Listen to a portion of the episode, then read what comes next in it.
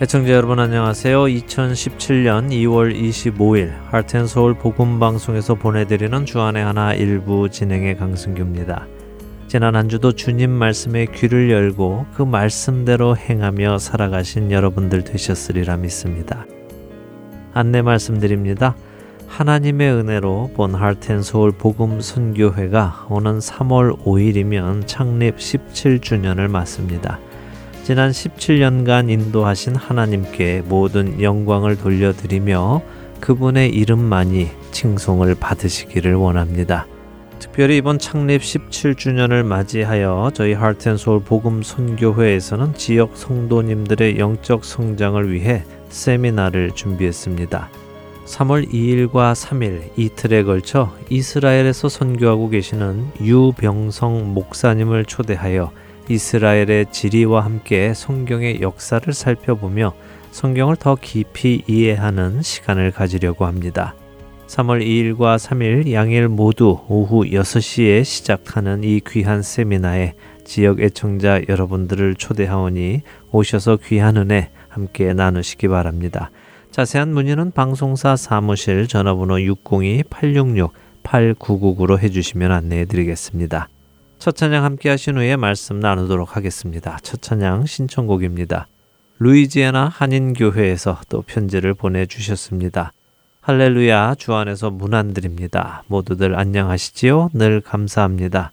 오늘도 신청곡 하나 부탁드리려 합니다. 예수 더 알기 원함은이라는 곡이며 라피에 침례교회 온 교인들과 루이지애나 한인교회 온 식구가 함께 듣기를 원합니다. 라고 하시면서요. 루이지아나 한인교회 일동으로 편지를 보내주셨습니다. 온 교회가 이렇게 하나가 되어 신앙생활을 하시며 또 이웃 교회와도 이렇게 늘 사랑을 나누시는 모습이 참 보기 좋습니다. 하나님께서도 기뻐하시겠죠? 늘 주님의 사랑 나타내시는 여러분들 되시기 바라면서요.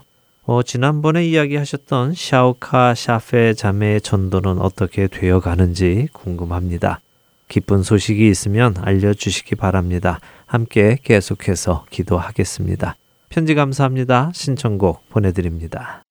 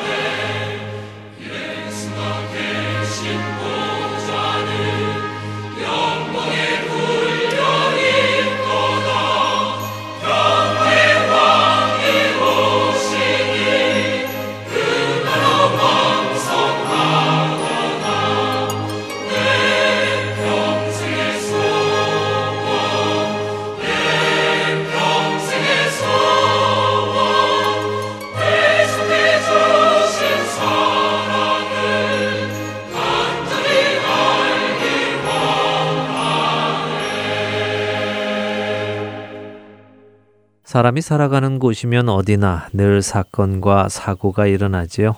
최근 한국에는 몇 번의 큰 불이 여러 지역에서 있었습니다. 이런 사고를 접할 때마다 참 안타까운 마음을 금할 수가 없는데요. 얼마 전 이런 안타까운 사고를 접한 후에 사고가 생겼을 때 생명을 구하는 데에 사용할 수 있는 신기술을 개발하여 대통령상까지 받았지만 얼마 후 받은 그 대통령상을 반납하겠다는 한 기업인의 이야기를 읽었습니다. 대통령상을 받았지만 대통령상을 반납하겠다는 그분의 이야기. 그분의 이야기는 이랬습니다.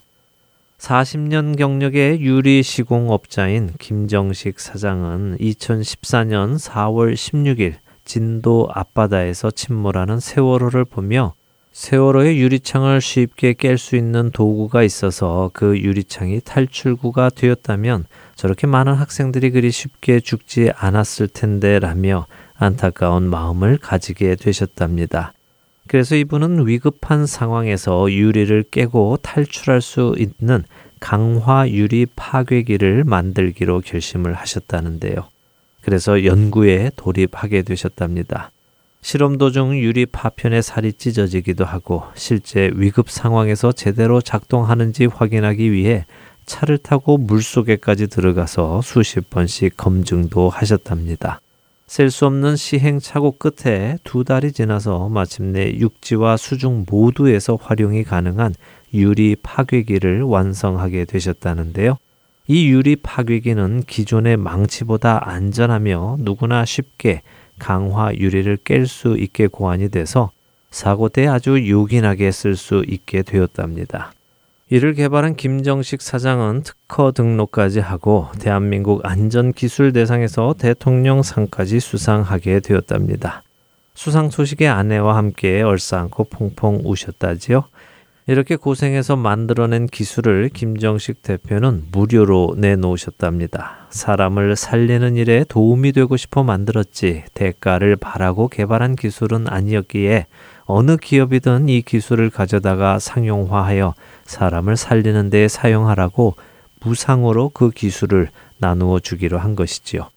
그의 기술을 알게 된 미국과 독일의 유명 회사들은 김정식 사장에게 연락하여 그 기술을 사고 싶다고 타진을 했습니다만 김정식 사장은 한국에서 가장 먼저 상용화가 된 후에 그 기술을 팔 테니 기다리라고 답변을 했다고 하네요. 그런데 안타깝게도 김정식 사장이 개발한 강화 유리 파괴기를 상용화하겠다는 국내 정부 부처나 기업은 없었다고 합니다. 오히려 김정식 사장이 국민 안전처와 기업들의 문을 두드리며 이 기술을 상용화하여 국민의 생명을 지키는 데 사용해 달라고 부탁을 해도 돌아오는 답변은 없었다고 합니다. 그러던 중 한국에서 시내버스가 물에 빠져 승객 모두가 목숨을 잃는 안타까운 소식을 접하게 되었고 김정식 사장은 이 기술로 단 한 명의 목숨도 살릴 수가 없으니 국가에 아무런 이익이 되지 못하므로 대통령상을 받을 수 없다며 대통령상 반납 의사를 표한 것입니다.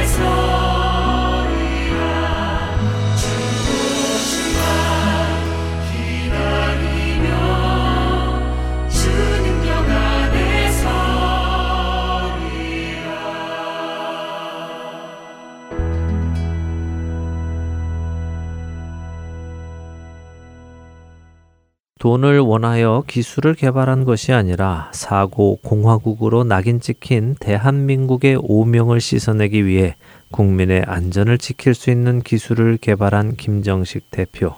그는 대통령 상까지 수상한 자신의 기술로 단 한 명의 목숨도 살릴 수가 없으니 국가에 아무런 도움이 되지 못하고 이처럼 도움이 되지 못할 바에야 대통령 상도 의미가 없으니 거두어 가 달라고 이야기했습니다. 그는 사고 때의 생명을 살릴 수 있는 기술을 개발했는데도 이런 기술에 대해 정부와 국내 기업들이 관심을 보이지 않는 것이 참으로 안타깝다고 했습니다. 이분의 이야기를 들으며 얼마나 안타까울까 하는 생각이 자연히 들었습니다. 기술이 없어서 사고가 났을 때 목숨을 잃는 것도 안타까운데 기술이 있는데도 그 기술을 사용하지 않아 사고가 났을 때 목숨을 잃는 것은 더욱 안타깝지 않겠습니까? 더군다나 그 기술을 사용하기 위해 큰 돈을 달라는 것도 아니고 내가 고생하며 개발한 그 기술을 아무 값도 없이 가져다가 사용하여 국민의 생명을 구하는 데 써달라고 하는데도 관심을 가지지 않으니 김정식 대표의 마음은 얼마나 안타까울까요? 이 이야기를 들으며 자연스레 예수 그리스도께서 이루신 구원의 은혜가 생각이 났습니다. 하나님의 마음은 얼마나 더 안타까우실까 하는 생각이 자연스레 들었습니다.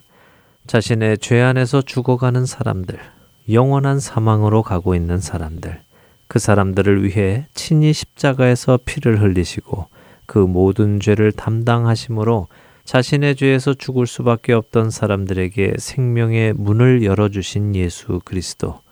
그 예수 그리스도의 십자가 앞으로 나와 믿음으로 값없이 생명을 얻도록 해 주셨음에도 불구하고 사람들은 관심은커녕 오히려 그 은혜를 거부하고 복음을 부인하며 자신의 갈 길을 가고 있으니 하나님의 그 마음이 얼마나 안타까우시겠습니까? 예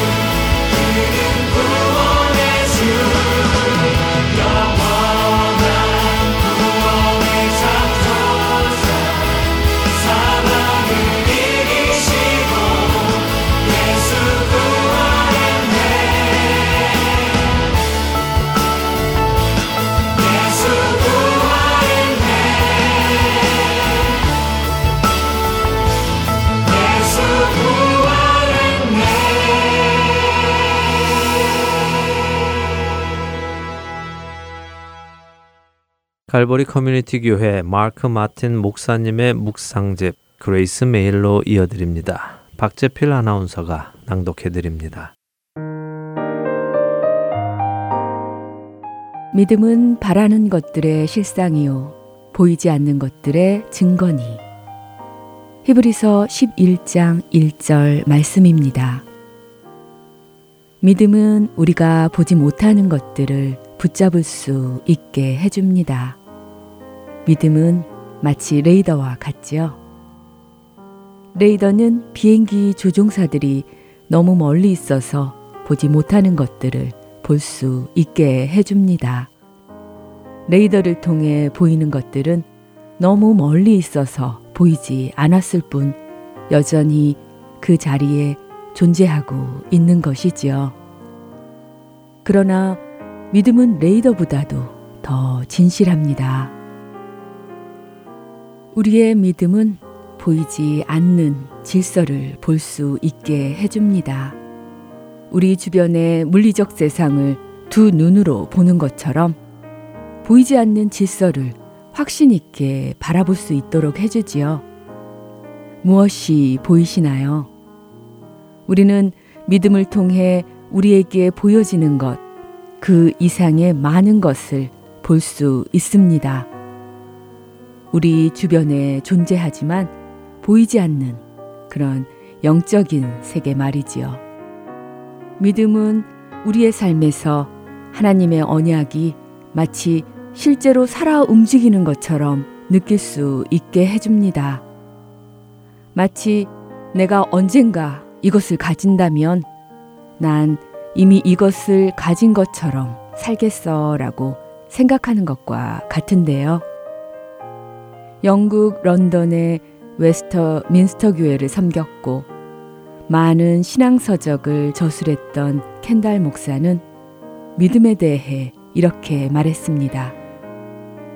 믿음은 우리의 감각으로 볼 수 있는 것, 그 이상을 우리가 결코 실망하지 않으리라는 확신을 가지고 바라볼 수 있는 것이다. 또한 윌리엄 바이클레이는 그의 저서 히브리서 저자들에게를 통해 믿음은 믿고 있는 것이 절대적으로 사실이라고 확신하는 소망이요. 그것은 반드시 성취될 것이다 라고 말했습니다. 걸어가는 길이 보이지 않아 답답하신가요? 믿음의 눈을 들어 하나님을 바라보시기 바랍니다. 아직 오지 않은 삶을 이미 온 삶으로 누리며 사시기를 기도드립니다.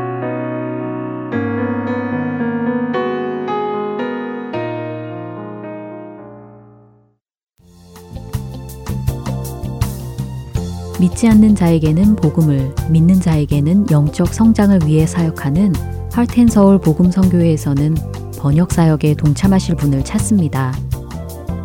그동안 방송된 한국어 방송의 원고를 영어로 번역하는 자원봉사입니다.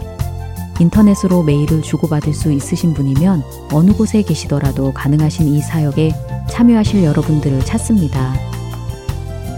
번역 자원봉사자에 대한 문의는 본 방송사 전화번호 602-866-8999로 연락 주시거나 이메일 주소 heartandsoul.org at gmail.com으로 문의해 주시면 되겠습니다.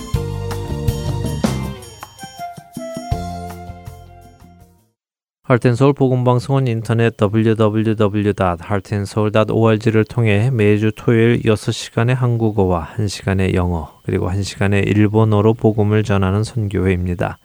이 방송은 스마트폰 앱이나 팟캐스트를 통해 여러분의 스마트폰에서 들으실 수 있으며 매주 댁에서 CD나 MP3 CD로 받아서 들으실 수도 있습니다.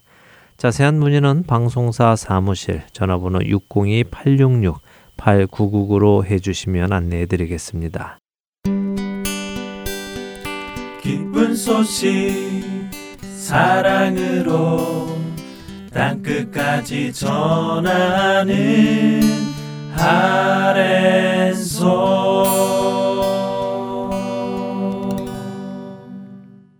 노스캐롤라이나 그린스보로 한인 장로교회 한일철 목사님께서 풀어주시는 성경의 말씀, 예수님의 비유 함께 하시겠습니다. 오늘은 큰 잔치의 비유를 나누어 주십니다. 아, 이 세상에서 사람들을 즐겁게 하는 것이 있다면 무엇일까요? 잔치죠.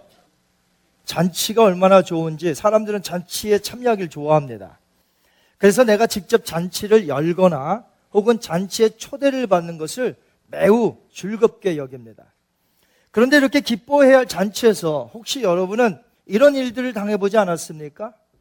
웬만한 사람 다 초대했는데 나만 쏙 빼놨어요. 기분이 어떨까요? 반대로 이젠 사람을 초청하는 입장인데 음식을 많이 준비했어요. 많이 올 거라 생각하고 많이 준비했는데 사람이 너무나 적게 왔어요. 그러니까 여러분이 초대한 사람이라면, 집주인이라면 마음이 어떻겠어요? 또한 잔치집에 이제 기쁨으로 갔어요. 잔치집에는 어떤 걸 연상하고 갑니까? 즐겁고 기쁨을 연상하고 가지 않겠습니까? 그런데 갔더니 집 주인들끼리 이상해. 분위기가 심상치 않고 분위기가 썰렁하고 이게 기쁘질 않아요.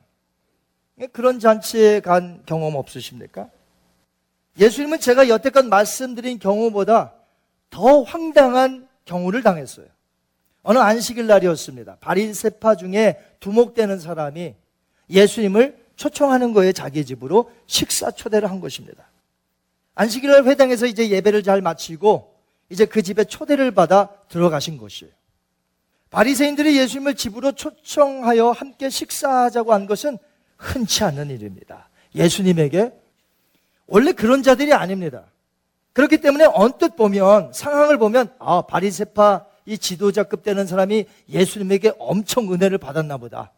그래서 집으로 모셔서 더 예수님의 말씀을 들으려고 사모하나 보다. 이렇게 생각할 수 있죠. 그러나 그렇지 않습니다. 다른 성경 본문들을 보게 되면 예수님의 가르침에 이 바리세파 사람들은 항상 비판했어요. 요즘 말로 딴지를 걸었다는 것이죠. 그날 안식일 회당에서 예수님의 가르침을 받고도 아마 그들 마음이 상해 있었을 거예요. 예수님은 직설적이거든요. 그리고 예수님은 진리를 선포하시니까 그들의 가르침과 틀린 경우가 많아요. 그래서 그들의 마음이 아마 회당에서 안식일 날 이미 마음이 상해져 있었을 거예요. 안식일 날 초대했다고 그랬는데 안식일 음식은 별 볼 일 없습니다.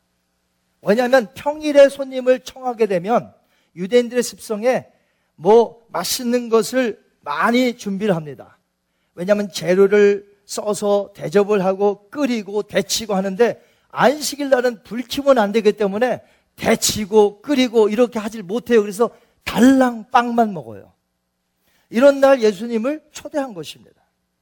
두 가지 이유에서 그들의 초청이 불순했다는 것을 알 수 있는데 첫째는 누가복음 14장 1절에 보니까 우리 한번 같이 읽겠습니다. 안식일에 예수께서 바리새인 지도자 집에 떡 잡수시러 들어가시니 그들이 엿보고 있었더라. 현대인의 성경에 보니까 유심히 지켜보고 있었더라. 이렇게 보고 있는 거예요.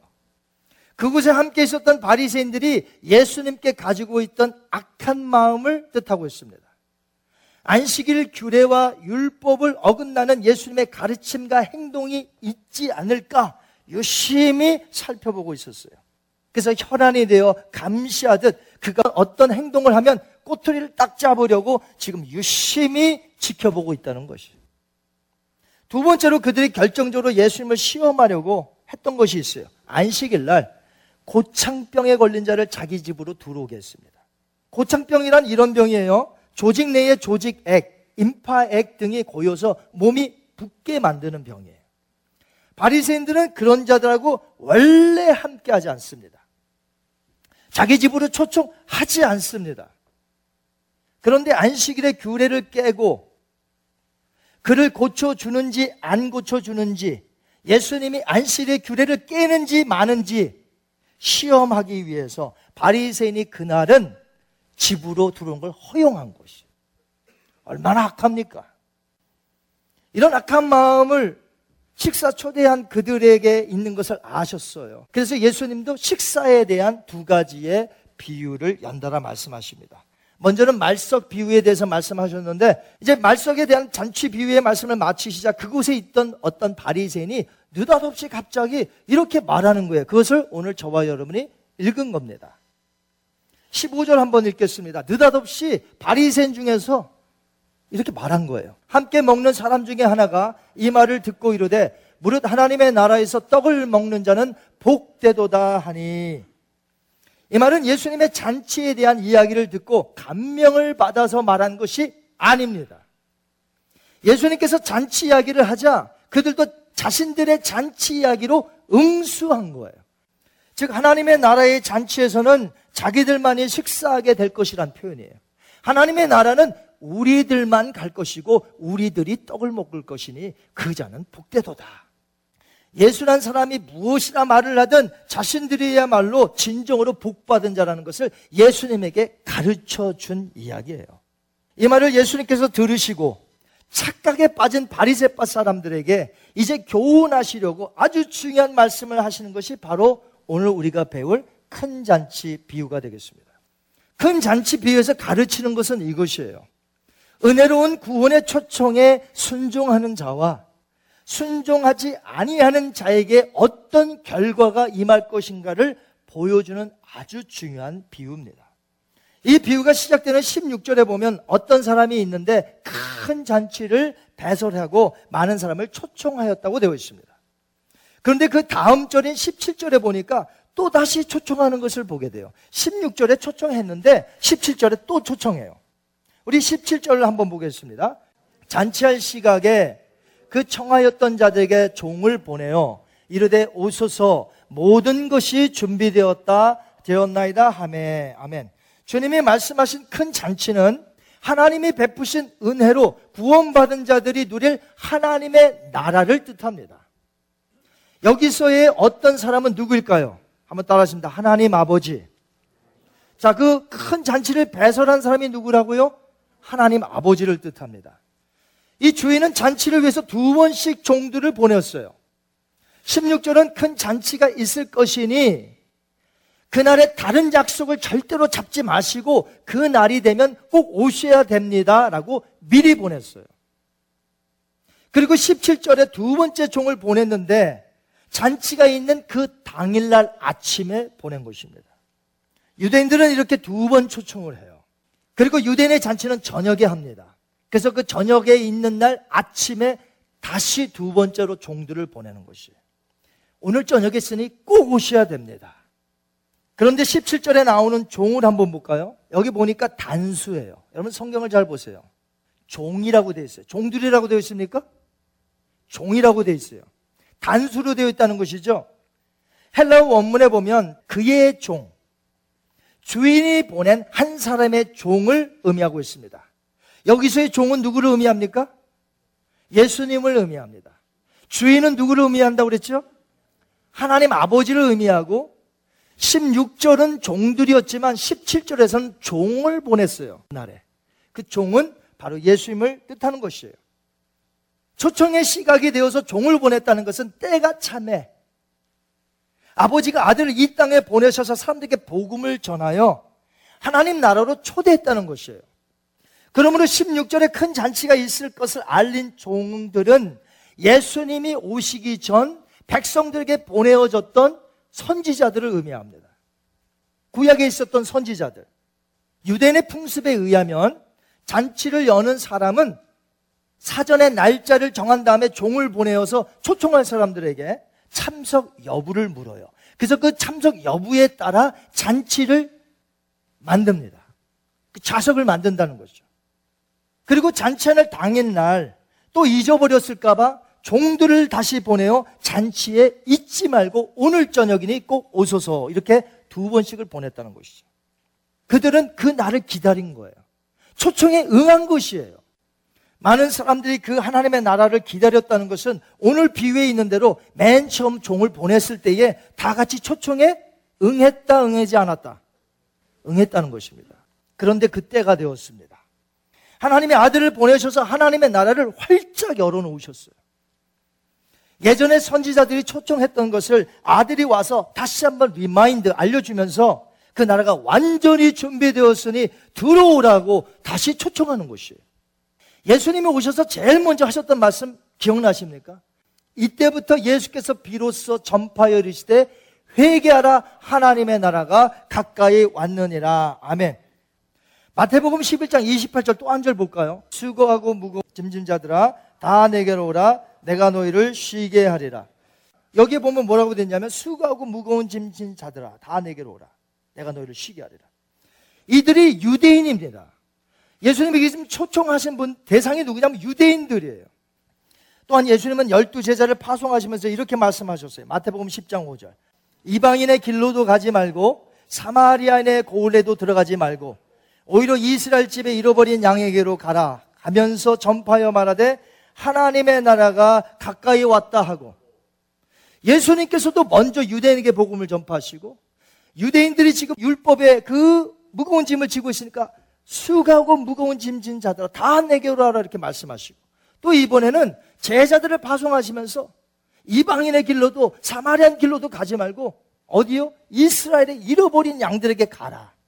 예수님이 이렇게 말씀하셨어요.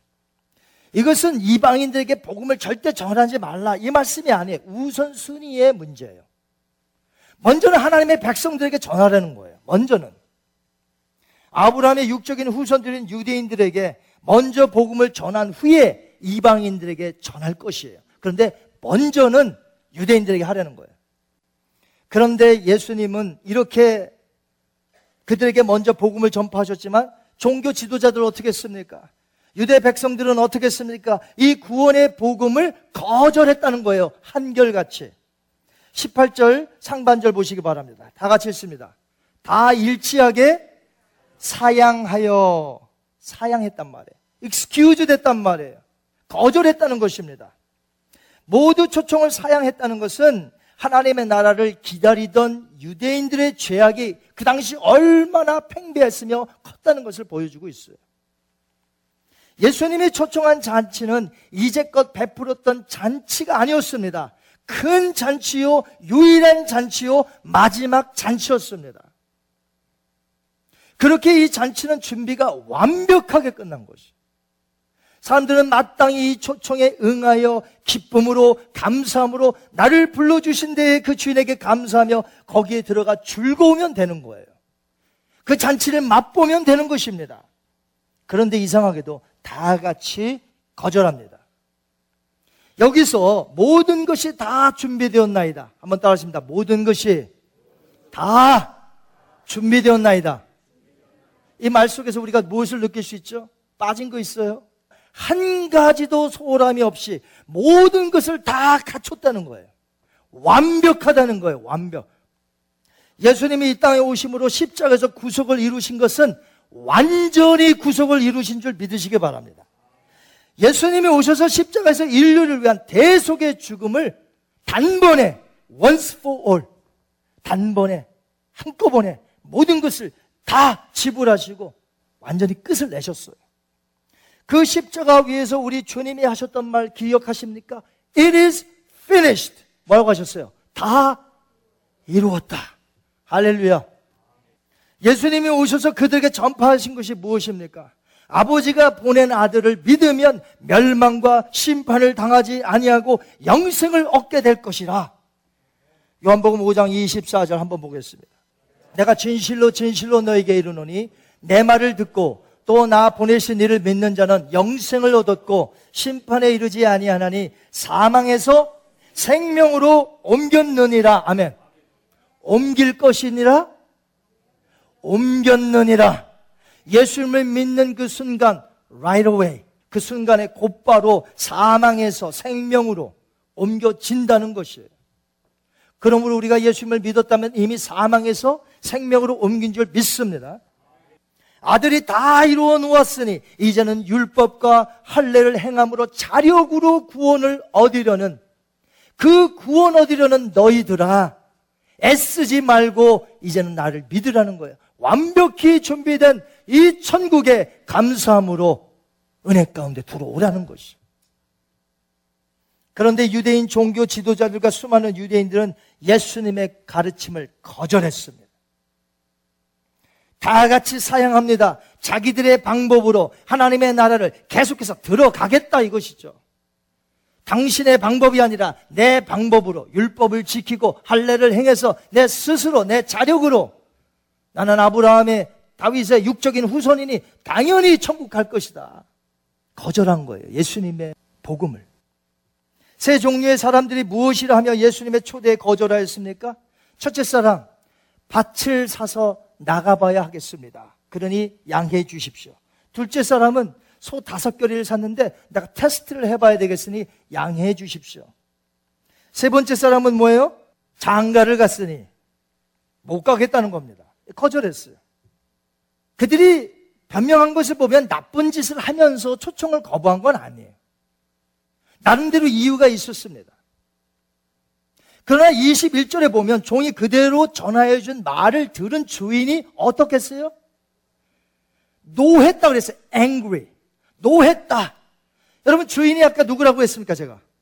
하나님이 노하시는 데는 그만한 이유가 있는 거예요. 하나님이 우리가 잘 하는데 하나님의 뜻대로 사는데 노하질 않으십니다. 죄를 계속 범했을 때 그 죄를 보시고 노하신다는 것이죠. 결국 세 종류의 사람들은 주인을 노하게 할 수밖에 없을 만큼 큰 죄를 범했다는 것이에요. 그렇다면 그들이 무슨 그런 큰 죄를 범했습니까? 아니, 내 돈 갖고 내가 밭을 사서 지금 오늘 나가보겠다는데 그것이 잘못입니까? 내가 돈이 있어서 소를 다섯 결의를 샀는데 밭도 있고 농사져야 돼서 죄입니까? 아니, 장가 드는 것이 죄입니까? 그럼 저와 여러분 다 죄적게. 하나님은 순종을 제일로 보십니다. 비유에서 나오는 종은 누구라고 그랬습니까? 예수님이십니다. 하나님께서 이 땅에 그 아들을 보내셨어요.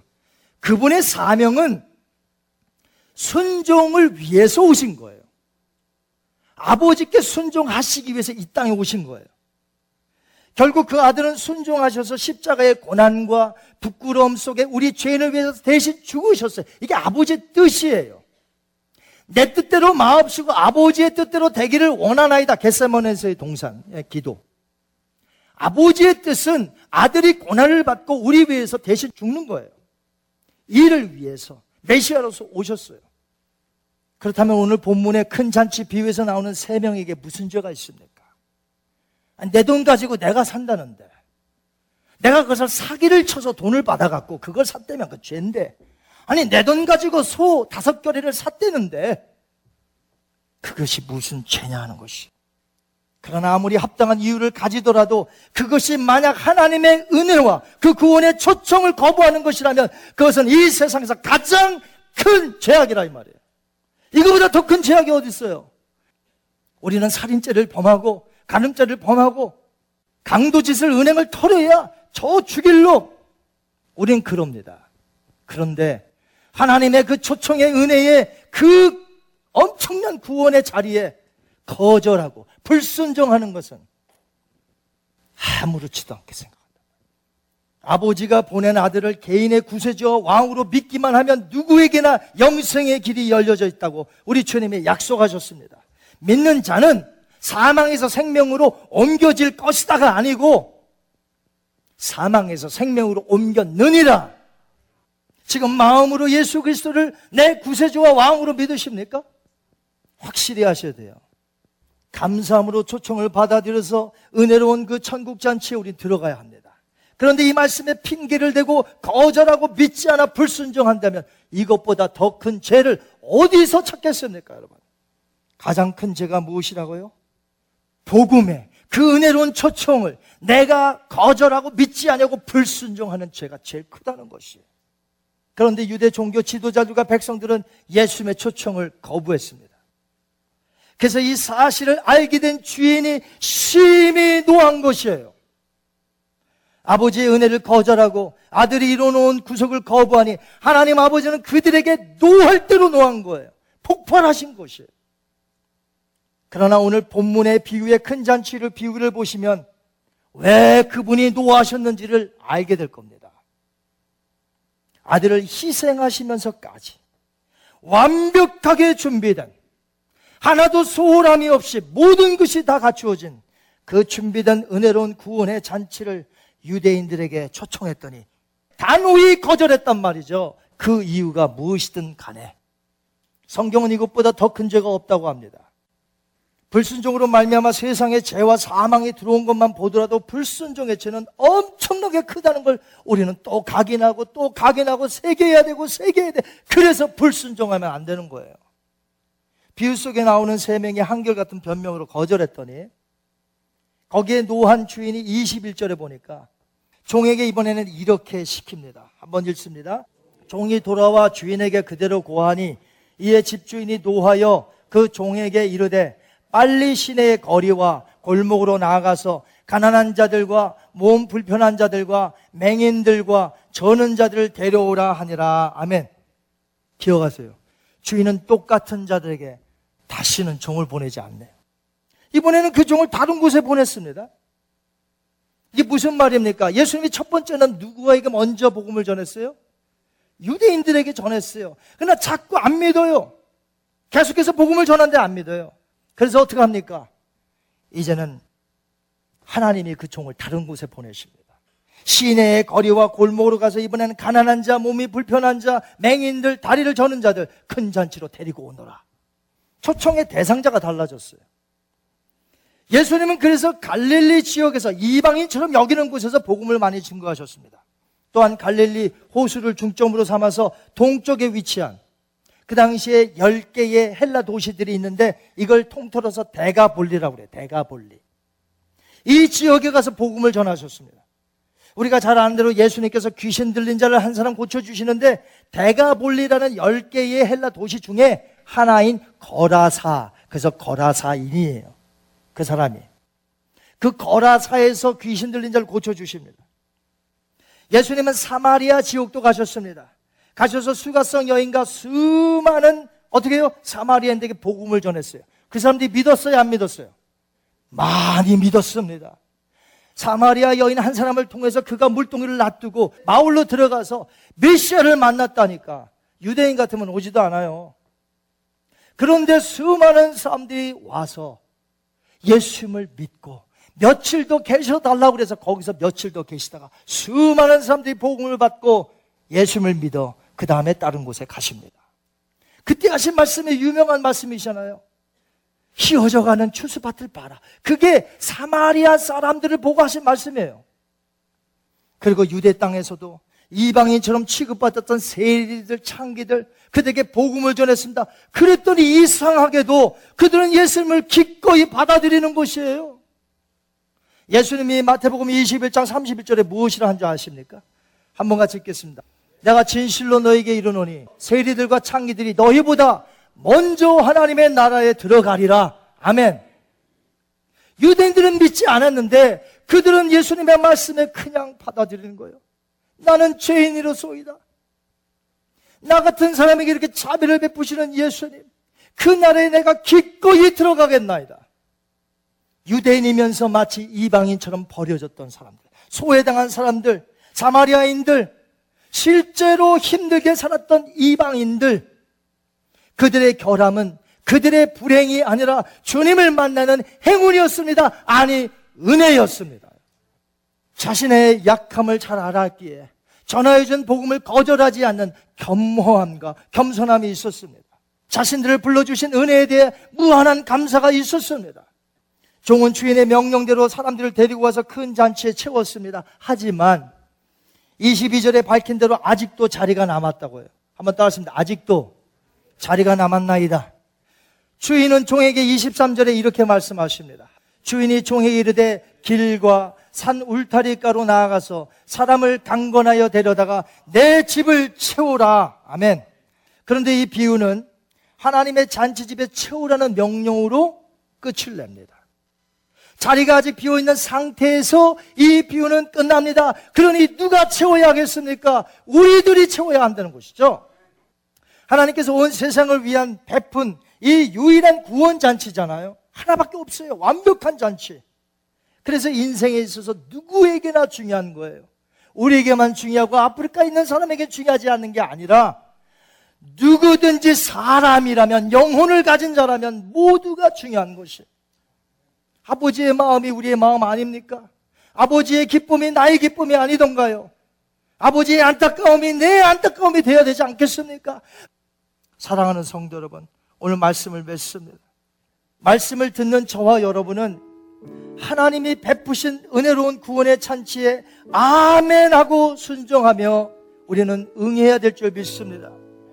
믿고 순종하면 영원토록 즐거운 영생의 나라에 내가 들어가서 사는 것이 영생을 맛보게 되는 것이 그러나 혹시라도 예수님의 초청을 거부하면 불순종하게 되면 그 결과는 그 나라에 절대로 가지 못하는 그런 일을 당하게 될 것입니다. 지금 이 시간 예수님을 믿지 않는데 어디 가서 여러분 예수님 믿으시겠습니까? 혹시 믿지 않는 분 계십니까? 마음에 의심하는 분이 있습니까? 아직도 천국 잔치가 나와 상관이 없는 분이 있습니까? 오늘 이 시간에 이 말씀을 듣고도 거절하신다면 여러분은 강도보다, 여러분은 살인한 자보다, 여러분은 어떤 그 큰 죄를 범한 자보다 더 큰 죄를 범한 자예요. 지금 믿고 순종해야 됩니다. 지금 내가 마음의 문을 열어야 됩니다. 예수님의 은혜로운 초청을 지금 받아들여야 됩니다. 은혜가 닫힐 때가 있어요. 회개하려고 해도 회개할 기회를 잃어버릴 때가 있어요. 여러분 교회 나오셨다고요? 예수님 앞이라고요? 예, 바리새인도 예수님 앞에서 있었습니다. 그러나 예수님의 말씀을 거절했습니다. 속으로. 여러분 어떠신가요? 오늘 예수님 앞에 나왔습니다. 말씀 앞에 섰습니다. 다 천국 가는 것입니까? 그들은 스스로 자신을 하나님의 나라에서 떡을 먹는 복받은 자라고 말했습니다. 예수님 say, no way! 너희들이 착각하는구나. 그래서 예수님이 뭐라고 하셨어요? 마지막 비유에 그들이 뭐라고 했어요? 하나님 나라에서 떡을 먹는 자는 복되도다. 그럴까?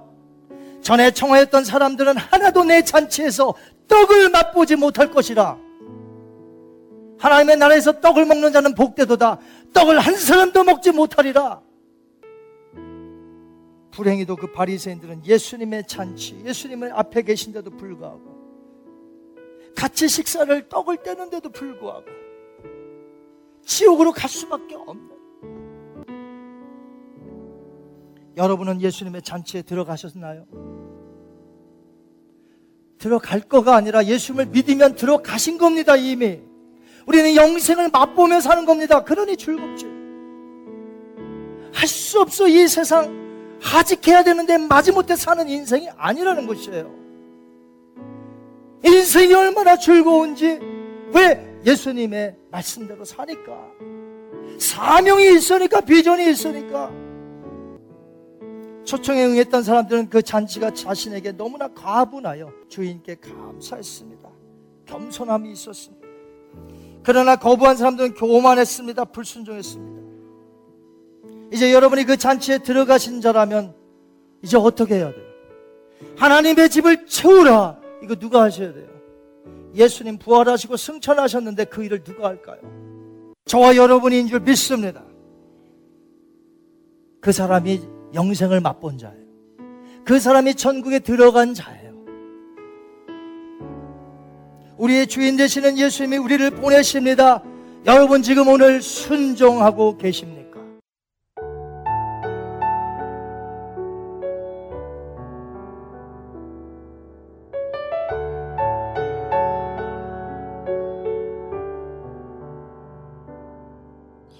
예수 나를 오라 하네.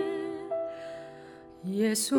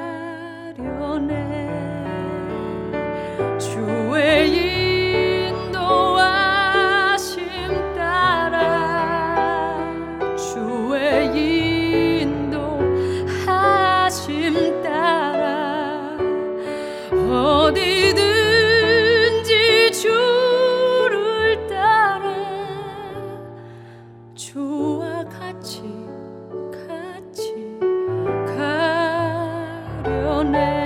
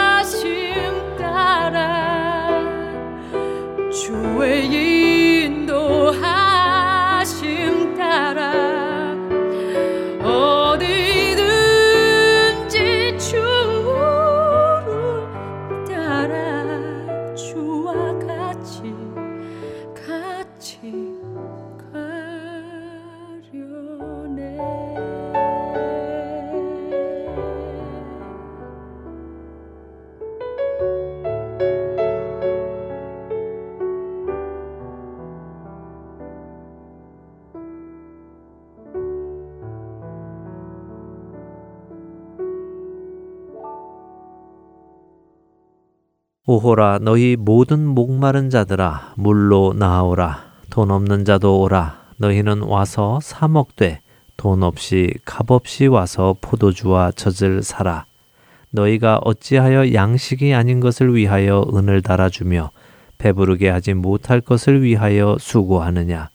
내게 듣고 들을지어다. 그리하면 너희가 좋은 것을 먹을 것이며 너희 자신들이 기름진 것으로 즐거움을 얻으리라 너희는 귀를 기울이고 내게로 나와 들으라. 그리하면 너희의 영혼이 살리라. 내가 너희를 위하여 영원한 언약을 맺으리니 곧 다윗에게 허락한 확실한 은혜이니라. 이사여서 55장 1절에서 3절의 말씀입니다. 하나님께서 열어주신 생명으로의 구원은 결코 누구도 감당할 수 없는 값진 구원이었습니다. 어느 누구도 감히 그 값을 치를 수 없기에 살 수 없는 금액이기에 하나님께서는 그 귀한 구원을 값없이 나와서 사라고 하십니다. 그러나 얼마나 많은 사람들이 하나님의 그 외치심에 귀를 기울이고 나오고 있습니까? 사실 저부터 오랜 시간 하나님께서 구원으로 초청하셨지만 그 초청에 관심이 없었고 그 초청을 외면했으며 무시했었습니다. 그러나 하나님께서는 그런 저를 포기하지 않으시고 계속해서 초청하셨고 저를 결국 구원의 길로 들어오게 하셨습니다. 여러분들 역시 같은 경험을 하지 않으셨습니까?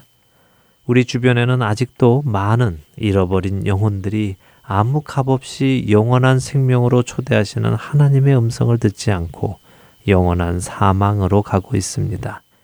그들을 바라보시는 하나님의 마음이 얼마나 안타까우실까요? 길이 없어서 죽는 것이 아니라 길이 있는데도 그 길로 가지 않아 죽는 것이 얼마나 안타까울까요? 여러분과 저는 먼저 그 구원의 은혜를 경험하였습니다. 그렇기에 또 다른 이들에게 값없이 살 수 있는 이 구원을 소개해 주는 것이 마땅할 것입니다. 여러분의 주변에서부터 그 생명을 나누시기 바랍니다. 오늘도 예수 그리스도를 모르고 죽어가는 영혼들을 보시며 안타까워 하실 하나님의 심정을 여러분들이 느끼신다면 우리는 입을 닫고 있을 수 없을 것입니다. 악인이 죽는 것을 조금도 기뻐하지 않으시는 하나님, 그들이 돌이켜 그 길에서 떠나 생명을 얻는 것을 기뻐하시는 하나님, 바로 그 하나님의 마음을 우리가 품고 나아가야 하지 않겠습니까? 오늘 주님께서 만나게 해주시는 잃어버린 영혼들을 헛되이 그냥 보내지 마시기 바랍니다. 그들의 영혼 속에 예수 그리스도의 생명의 씨앗을 던지시기 바랍니다. 악인이 돌이켜 생명을 얻는 것을 기뻐하시는 하나님께서 그들을 구원에 이르게 하실 것입니다. 여러분과 제가 구원에 이르게 된 것처럼 말입니다. 한 주간도 내게 붙여주시는 영혼들을 그냥 보내지 않고 생명으로 인도하시는 저와 여러분이 되시기를 소원하며 오늘 주안의 하나 일부 여기에서 마치도록 하겠습니다. 함께 해주신 여러분들께 감사드리고요. 저는 다음 주 이 시간 다시 찾아뵙겠습니다. 지금까지 구성과 진행의 강순기였습니다. 해청자 여러분, 안녕히 계십시오. 매일 스치